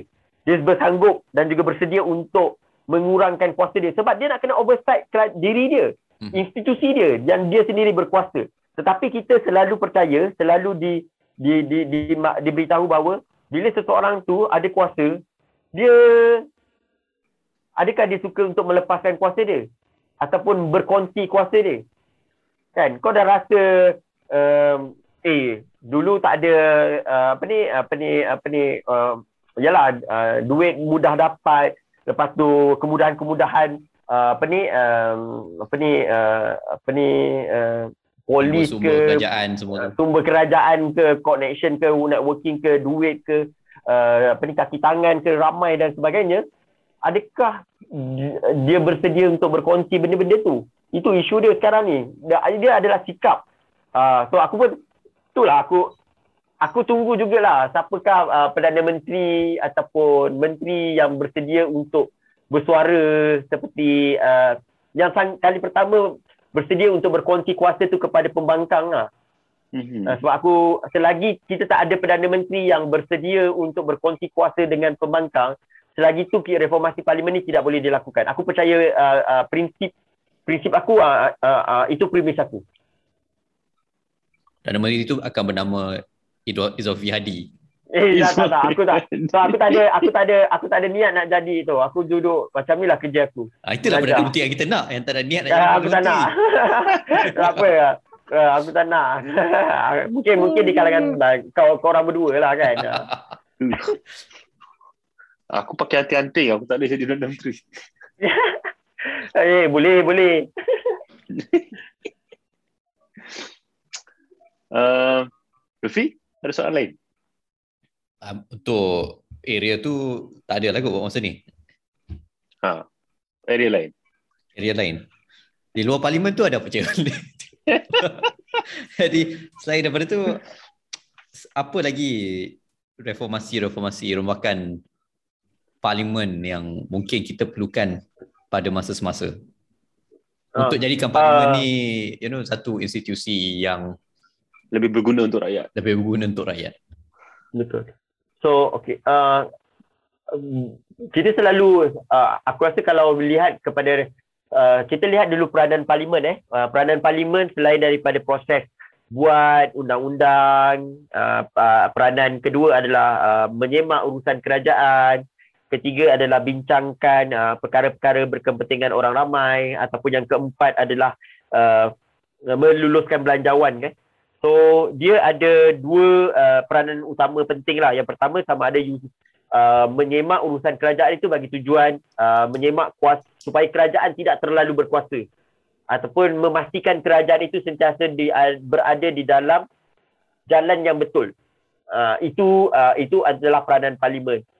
Yang kedua adalah berkaitan dengan uh, kita dah sebut dah tadi tentang proses pembuatan undang-undang supaya rakyat lebih banyak rakyat boleh terlibat di dalam proses pembuatan undang-undang supaya manfaat dia kepada rakyat. Buat undang-undang tu uh, demi rakyat. Eh? Uh, uh, rakyat dapat lebih faham so input rakyat tu lebih banyak dapat dikemukakan. So dalam proses pembuat uh, pembuatan undang-undang kita dah discuss tadi. Tetapi proses yang kedua tentang oversight ni, tentang menyemak urusan kerajaan ni dia boleh berlaku dalam pelbagai perkara lah.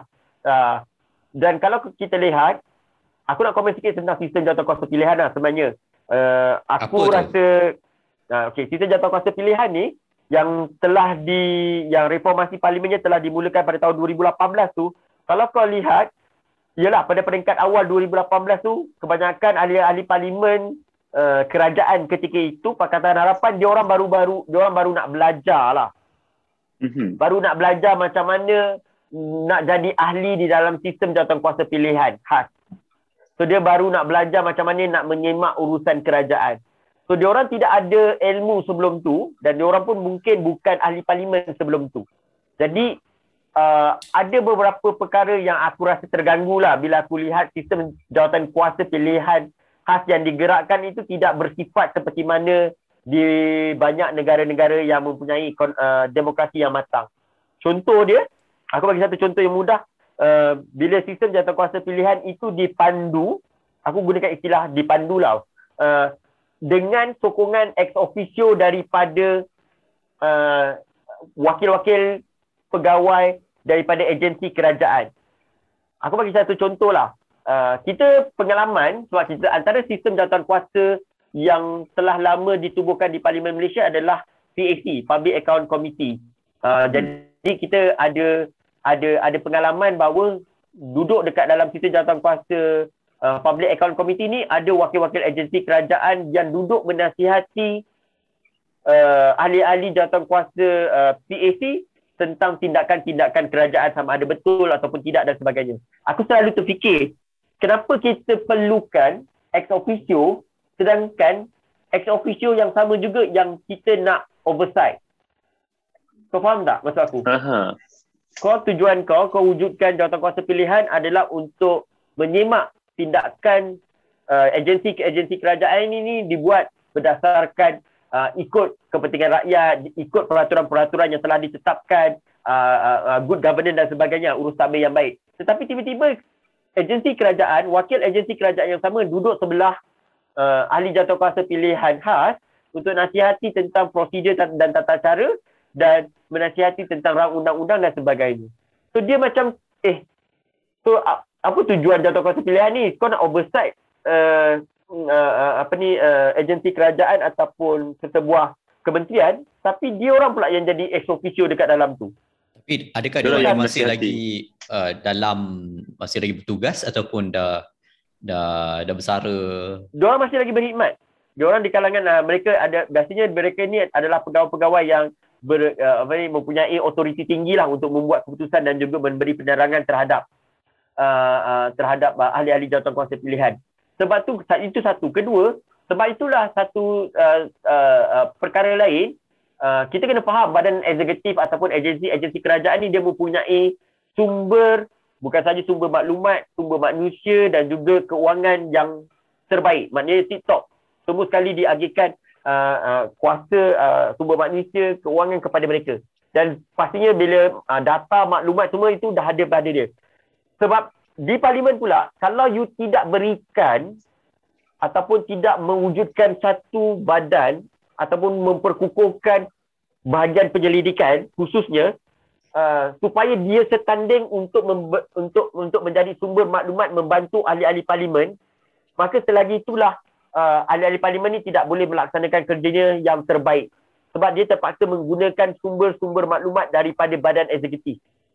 Uh, ini terjadi dalam bentuk, okey, contohnya bila belanjawan dibentangkan, data-data semua adalah data-data yang ada daripada uh, uh, uh, apa ni uh, uh, perbendaraan, Kementerian Keuangan dan juga agensi-agensi kerajaan yang ada di luar.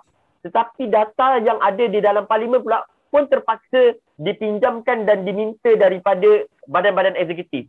So, itu akan for sure jawatan kuasa pilihan khas dia akan jadi pincang untuk menjalankan tugasnya. Sebab itulah aku bagi contoh uh, Congressional Research Services di Amerika Syarikat dia menjadi satu badan yang dikagumi, dihormati sebab dia dia dia dia dia memang serve ataupun dia membantu ahli-ahli parlimen uh, ahli-ahli parlimen itu sama ada congressional committee dia tu uh, tanpa memerlukan sumber daripada badan-badan eksekutif. Uh, hmm. Itu benda-benda yang penting lah yang aku rasakan banyak uh, kita kena lihat. So ada banyak benda yang kita kena buat lagi untuk untuk untuk benda uh, untuk oversight uh, melalui jawatan kuasa sistem jawatan kuasa pilihan. Hmm, itulah.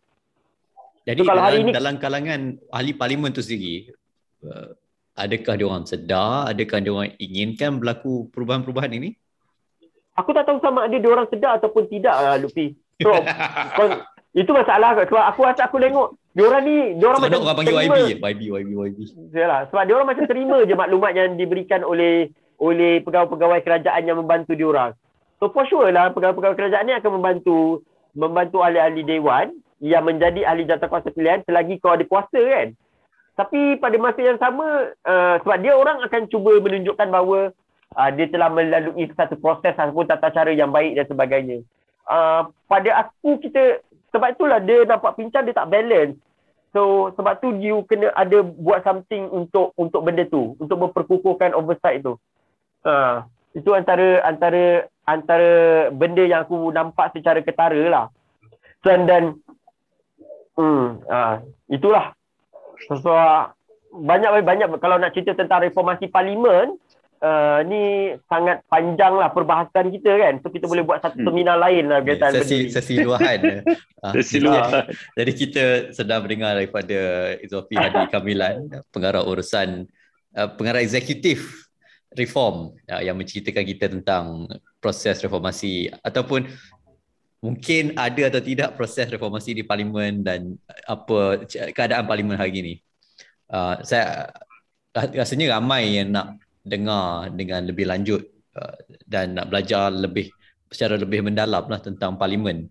Um, apa sumber-sumber yang yang yang dia orang boleh dia orang dapatkan Okey.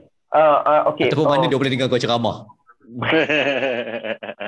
Kau buat kelas house kat aku ke? Ah, So, uh, so, antara salah satu sebenarnya antara salah satu menyebabkan yang aku uh, keluar lah daripada parlimen apabila selepas 62 tahun parlimen bersidang so 11 September 1959 adalah uh, hari dianggap sebagai hari pertama parlimen bersidang secara rasmi eh uh, Aha. selepas negara merdeka sebab uh, 11 September 11 September 9/11 Ya, yeah, 11 September. Ah, September 11. So, uh, aku sentiasa memperingati dia sebab 62 tahun uh, sebab kita akan masuk tahun ni adalah tahun yang ke-62. Jadi bila bila aku lihat bila tahun 62 dan kita masih lagi uh, ramai lagi rakyat Malaysia yang tak mengetahui fungsi parlimen. So itu mungkin antara menyebabkan satu uh, desakan lah dalam diri aku yang menyebabkan aku nak keluar daripada parlimen dan buat parliamentary outreach kat luar nak jumpa Mhm. rakyat, nak mengajar, nak nak bagi tahu apa itu peranan parlimen. So aku lihat parlimen bukan sebagai institusi politik. Aku lihat parlimen sebagai produk. Aku macam orang yang kerja swasta, aku jual macam aku me, macam macam seller lah macam okay, jual macam Avon jual, ah, macam jual Avon, macam jual Amway kan. Ha. Bawa institusi parlimen, aku kata aku nak jual jual institusi parlimen. Okey, aku nak menjual dia melalui sebab tu aku aku suka je ba, bercakap dekat dekat dekat pelajar, dekat orang awam, dekat NGO uh, supaya dia orang tahu peranan tu sebab sebab aku percaya lagi ramai rakyat tahu tentang peranan institusi parlimen, lagi rakyat lagi banyak tekanan yang kita boleh berikan kepada ahli-ahli politik kita, kepada wakil-wakil rakyat kita, kepada ahli-ahli parlimen kita untuk buat kerja yang betul. Aku rasa selama ni dia orang khususnya dekat luar bandar, eh, uh, so uh, itulah kerisauan aku lah. So sebab tu aku keluar dan juga buat benda-benda tu. Dan uh, baru-baru ni reform dia banyak, uh, bukanlah banyak, tapi kami ada dah dapat sedikit dana untuk buat beberapa perkara. Kita dah mulakan dengan buat video, uh, beberapa video tentang uh, perkenalan tentang parlimen, perkenalan tentang Dewan Rakyat, Dewan Negara, proses pembuatan undang-undang. Kita pun dah mula keluarkan infografik sedikit uh, apa itu usul, apa itu uh, apa tu jawatan kuasa pilihan khas. Selepas ni kita ada tentang kamar khas, tentang pembangkang. Kita juga uh, uh, buat research tentang parlimen kita nak uh, kita ada plan nak buat uh, seminar uh, berkaitan dengan parlimen dan banyak benda. Kita nak buat kepada kepada orang awam. Aku aku kalau buat dengan pelajar universiti aku bagi free je. Aku bagi talk free je. Sebab aku rasa dia orang yang lagi uh, dan juga kalau kalau mendengar pun kalau nak panggil aku aku bagi free je. So aku offer lah kat sini kan. So kalau ada kau kau mereka jual yang diri dengar, asal ni. so kalau ada ada ada ada uh, universiti ke ataupun uh, apa ni uh, sekolah ke nak panggil aku untuk bagi talk ke aku anggap ni uh, percuma lah aku bagi talk kat dia orang.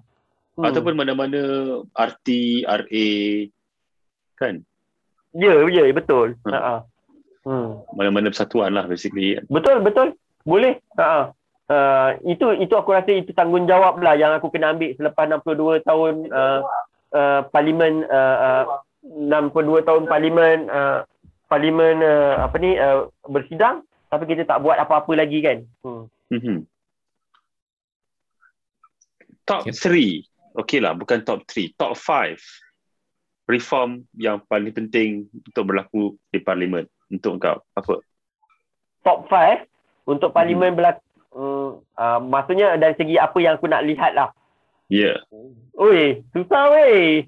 Yeah. Oh, top 3 lah Okay. kita Weh, top 3 eh.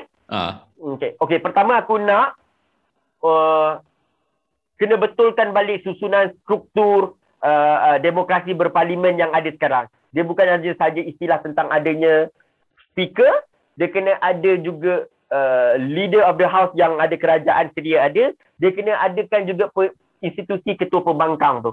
So seperti mana maksudnya kat sini dekat dalam website pun se, semudah dalam website ke you kena iktiraf lah letaklah peranan ketua pembangkang you kena Mhm. tunjukkan lah dia ada pejabat dia ada pegawai-pegawai dia you kena susun balik. Parlimen bukannya agensi kerajaan. Sebab tu eh, parlimen dia ada uh, ketua institusi adalah speaker. Dia ada uh, apa tu leader of the house. Tak kisahlah leader of the house tu mungkin menteri jabatan perdana menteri ke as long as ada. Tetapi you kena respect juga uh, istilah uh, ketua pembangkang institusi ketua pembangkang. So you kena betul Mhm. balik dekat dalam website parlimen tu. Uh, so structure tu kena betul. So parlimen bukan agensi kerajaan. Uh, tu satu dua aku nak uh, aku nak nak nak nak nak uh, ya yeah, aku nak lihat banyak banyak benda dia okey banyak benda, um, parlimen lebih banyak ke lu, keluar keluar daripada okey. Parlimen dia tidak boleh menjadi satu okey parlimen institusi rakyat. Uh, okey parlimen dia jadi institusi rakyat. Dia tidak boleh bersifat eksklusif. Dia tidak boleh tunggu Aha. orang datang kepada parlimen kalau dia institusi rakyat dia kena pergi turun kepada rakyat dia kena ajar orang dia kena pergi kampung-kampung dia kena mendidik lah Mhm. dia tak boleh duduk megah sebagai sebagai sebagai bangunan yang buat peranan parlimen tu uh, dia aku pun tak tahulah sama ada parliamentary staff ni dia tahu tak dia duduk di dalam sebuah institusi yang gah kan institusi rakyat Aha. kan aku rasa kalau dia orang ada ada ada satu value yang bawa oi aku duduk satu institusi uh, pembuatan undang-undang yang terulung kot dekat dalam negara dan kau boleh turun mengajar bercakap uh, uh, kepada kepada rakyat tentang apa yang kau buat. So aku rasa tak perlulah orang macam aku kot nak bercakap dekat dekat dekat sini kot. So uh, itu aku aku itulah aku rasa aku rasa lebih aku aku tak anggap kalau ada kawan-kawan lain yang bercakap tentang parlimen tu satu competitors. Aku rasa lagi bagus lagi ramai orang bercakap tentang uh, bercakap tentang parlimen. Orang boleh berkongsi idea tentang parlimen. Uh, ber, uh, berkongsi ilmu tentang parlimen. Uh, itu aku punya yang yang yang yang yang aku nak lah Mhm. uh, itu kedua. Yang ketiga ketiga last kan last aku nak tengok apa lah. uh, ketiga aku nak tengok um, hmm, um, but, okay, uh, 8 tahun aku rasa uh, aku tak adalah bukanlah aku rasa aku banyak belajar lah duduk dekat parlimen kan sebab aku Mhm. banyak dapat dapat peluang belajar kat banyak tempat kan. Tapi aku rasa uh, aku uh, aku patah balik aku uh, Hmm. Entah aku pun aku pun susah lah nak cakap. Aku rasa aku tak boleh nak cakap. Aku rasa ha, jatuh aku tak boleh nak nak, nak terfikir aku rasa ah, itulah dua benda yang aku nak tengok lah uh, setakat ni. Eh aku nak kongsi aku nak kongsi satu buku lah. Ah, apa dia? Ha, sila sila. Ha. sebab sorry sorry. Sebab tadi sebab tajuk tajuk tajuk malam ni tentang reformasi institusi dan parlimen kan? So buku ni dah aku baca tiga tahun sudah sebenarnya. Tapi aku still lagi sebab mungkin sebab buku ni buku sejarah kan aku pula kebetulan suka juga se- sejarah so siapa yang nak uh, uh, baca buku ni aku uh, nak tahu tentang apa itu reformasi institusi dan parlimen ni boleh rujuk buku ni lah buku ditulis oleh Dr. Alexandra Calso Uh, Dr. Alexandra Kelso uh, uh, uh, apa ni diterbitkan uh, uh, buku ni tajuk dia Parliamentary Reform at Westminster lah. So dia dalam tulisan Dr. Alexandra Kelso ni dia buku ni adalah uh, sebahagian daripada PhD dia lah terbitan daripada uh, research PhD dia. So dia dia klasifikasikan parlimen parliamentary reform ni boleh berlaku dalam dua keadaan lah. Effective reform uh, ataupun efficient efficiency reform. So efficiency reform ni biasanya kita merujuk kepada keadaan nak kita nak mem- memodernkan parlimen ataupun membuat sesuatu kerja tu menjadi laju di dalam parlimen. Sebab itulah kita gunakan komputer, kita adakan IT, kita gunakan uh, sistem pengundian yang lebih cekap, lebih cepat kan. Uh, itu semua adalah proses untuk mempercepatkan kerja-kerja di dalam parlimen. Tak banyak uh, khususnya kepada kerajaan, government of the day, dia tidak, dia suka kepada uh, efficiency reform sebab dia tidak boleh dia akan melarikan orang daripada lihat untuk uh, tengok effectiveness reform. So apa itu effectiveness reform itu adalah macam yang kita dah bincang pada hari ini lebih banyak kepada oversight government of the day lah. maksudnya menyemak urusan kerajaan. Kalau kita nak tubuhkan jawatan kuasa pilihan khas itu, kalau jawatan kuasa pilihan khas itu untuk semak kuasa kerajaan, uh, itu adalah effectiveness reform. Kalau kita nak buat uh, uh, perkara-perkara yang uh, pindaan peraturan mesyuarat yang buat yang mana pindaan peraturan mesyuarat itu akan mengikat uh, atau ataupun mengurangkan kuasa kerajaan, uh, itu adalah effectiveness reform. Uh, itu sangat itu antara uh, konsep-konsep besar yang aku belajar bila uh, uh, uh, tentang bercakap tentang reformasi parlimen lah. So sebab tu bila aku lihat orang tu bila sesuatu institusi parlimen ataupun parlimen Malaysia ni buat uh, speaker lecture series ke uh, ataupun buat buat uh, idea-idea baru aku akan terus aku akan terus papkan dia. Aku terus kata, ini effectiveness reform ataupun efficiency reform. Bagi institusi meng, menginstitusikan pembangkang ataupun menginstitusikan ketua pembangkang ni effectiveness reform ataupun efficiency punya reform. Okay, okay. Boleh, boleh. Ada apa lagi, Luffy? Kita boleh terus membuat iklan kita seperti biasa. Uh, uh, silakan. Jadi, seperti reformasi institusi dan parlimen, orang baru juga memerlukan kesedaran dan bantuan orang awam. Jadi seperti biasa kita mengajak pendengar dan semua peminat-peminat kita kalau ada untuk sampaikan uh, sumbangan melalui Patreon kami di www. Kau retis. Kita ada kena you know, macam orang putih kata you dress for the job you have in mind. So mindset pun kena macam gitu. Aduh hai, kalau inilah mindset kau. Jadi uh, sampai uh, bolehlah lawat ke Patreon kami di www.patreon.com slash warung baru. Uh, dan seperti biasa kalau bukan kalau lah. Uh, kalau dah dengar sampai sini kongsi episod ni uh, bagi kat kawan-kawan uh, bagi dekat teman-teman orang yang yang yang yang mungkin berminat dengan parlimen yang tak berminat dengan parlimen ke musuh-musuh um, supaya kalau dia dengar lima minit pertama pun tak apa kita suka sebab dia kita, kita kan? a click is a click. Uh, nak dress for the job tapi dengar lima minit pun dah suka dah. Uh, tak apalah macam at least you get your foot in the door gitu. Um, dan seperti biasa uh, sampaikan komen dan cadangan anda melalui saluran-saluran media sosial kami di Facebook dan Twitter. Sokongan anda amatlah kami hargai. Okay, so bahagian penutup. Seperti biasa, kita uh, mengajak tetamu kita untuk mengesyorkan apa-apa bahan bacaan atau bahan tontonan atau bahan pendengaran kepada yang kepada yang mendengar. So, kalau ada apa-apa filem, muzik atau buku-buku yang nak dikongsi. Oh, okey. Uh, ha. Okey, aku bukan peminat muzik tau. So, kalau kau cakap aku muzik muzik hari ni memang aku tak ada tak ada aku suka dengar muzik-muzik lama kan. Muzik-muzik uh, zaman-zaman tak perlu hari ni saja. Dia benda yang lama-lama uh, aku aku rasa aku minat jazz aku minat muzik-muzik yang men, men, men, menenangkan.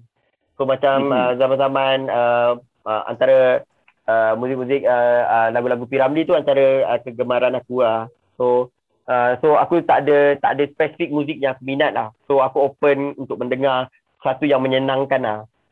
Apa yang kau uh, tengah dengar sekarang? Uh, aku tengah dengar sekarang.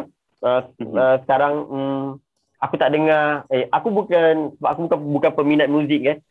So aku aku aku bukan peminat muzik. So okey, tu satulah uh, aku dan aku dengar uh, aku uh, yang kedua berkaitan dengan uh, buku aku memang aku suka collect buku dan buku-buku aku banyak berkisar tentang uh, uh, undang-undang, parlimen, biografi lah.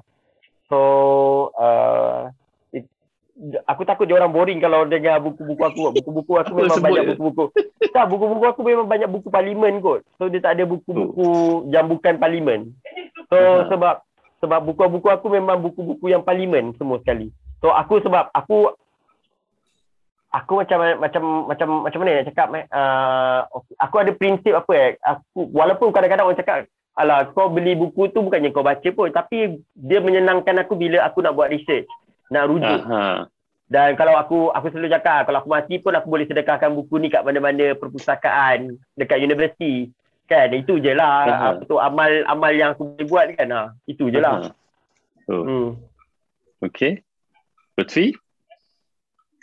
Hmm, minggu ni aku nak recommend cerita apa semua pun aku tak berapa nak tak ada yang tak ada yang me tak ada yang Tak ada yang recommendable. tak, bukan ah tak ada yang menambat tapi ada satu essay yang diterbitkan oleh New Yorker uh, bertajuk bertajuk Afghanistan's Theorist in Chief. Uh, dia tentang bekas Presiden Ashraf Ghani yang baru diguling baru-baru ni. Dia bukan di, dia tak diguling lah, dia diusir daripada Dihambat. Ah, nak hambat kena ikat ni dia keluar terus. Uh, yang telah yang Eh, hambat bukan kena ikat. Hambat kena halau lah. Oh betul juga hambat kena halau. Tapi dia tak, tak sempat dihambat dia dah dia dah keluar dulu. Dia lari dulu. Ah dia lagi dulu. Dengan beg-beg duit yang banyak. Itu spekulasi boleh. Ah. dan uh, menariklah dia satu esei panjang yang menceritakan tentang ini ditulis tahun 2014. Uh, kita akan sertakan link kepada artikel tersebut di mana dia ni seorang uh, sepanjang kerjaya dia dia daripada Bank Dunia Hmm. uh, dan dia seorang international boleh kira orang dalam dunia development lah apa tu pembangunan sektor pembangunan dan dia bukan sekadar bekerja dalam sektor tersebut dia dilihat sebagai seorang pakar yang telah menulis buku yang digunakan sebagai bahan rujukan tentang bagaimana untuk membangunkan sebuah negara.